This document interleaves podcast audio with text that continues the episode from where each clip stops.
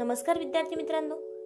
ऐकू आनंदे संस्कार गोष्टी या आपल्या उपक्रमात मी कस्तुरी कुलकर्णी तुम्हा सर्वांचं हार्दिक स्वागत करते. आपल्या या उपक्रमात आज आपण गोष्ट क्रमांक दोनशे अठ्ठावन्न ऐकणार आहोत. बालमित्रांनो आजच्या गोष्टीचे नाव आहे बोक्याची फट फजिती. चला तर मग सुरू करूयात आजची गोष्ट. एकदा एका माणसाने आपल्या घरी त्याच्या नातेवाईकाला जेवायला बोलाविले होते. त्या माणसाच्या घरात एक मोठा बोक्या राहत होता. त्या बोक्याला जेवणाची ही सारी तयारी पाहून खूप आनंद झाला. मग बोक्यानेही आपल्या मित्राला जेवणाचे आमंत्रण दिले. त्याप्रमाणे ठरल्या वेळी त्याचा मित्र तेथे आला आणि स्वयंपाकघरात गेला. तेथे अनेक प्रकारची पक्वांना तयार करून ठेवली होती. ती पाहून त्यांच्या तोंडाला पाणी सुटले.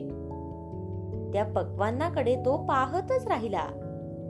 शेपटी हलवीत तो उभा आहे इतक्यात स्वयंपाक याची नजर त्याच्याकडे गेली आणि त्याने हळूच मागून येऊन त्या बोक्याचे मागचे दोन पाय धरले आणि त्याला खूप मारले. त्यामुळे तो मार लागलेला बोका घाबरून जाऊन गल्लीतून पळू लागला. तेवढ्यात दुसरी काही मांजरे त्याच्याजवळ आली आणि त्याला विचारू लागली काय रे बोक्या? कशी झाली मेजवानी? त्यावर तो बोका म्हणाला काय सांगू मित्रांनो जेवणाचा बेत किती चांगला होता की बस. मला तर काय खाऊ आणि काय नको असेच झाले होते. असं जेवण मी माझ्या जन्मात कधी सुद्धा जेवलो नाही. बासुंदी पुरीचं जेवण तर एवढं झालं की एक पाऊल चालणंही मला आता मुश्किल झालं आहे.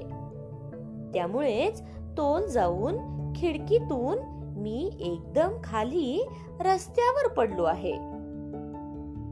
गोष्ट इथे संपली. कशी वाटली गोष्ट मित्रांनो? आवडली ना?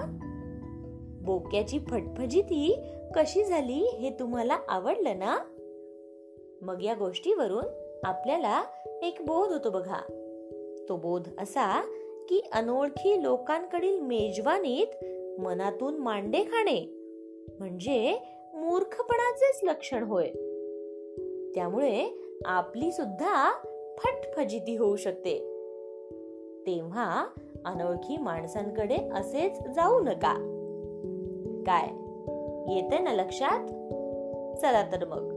उद्या पुन्हा भेटूयात अशाच एका छानच्या गोष्टी सोबत आपल्याच लाडक्या उपक्रमात ज्याचं नाव आहे ऐकू आनंदे संस्कार गोष्टी. तोपर्यंत नमस्कार.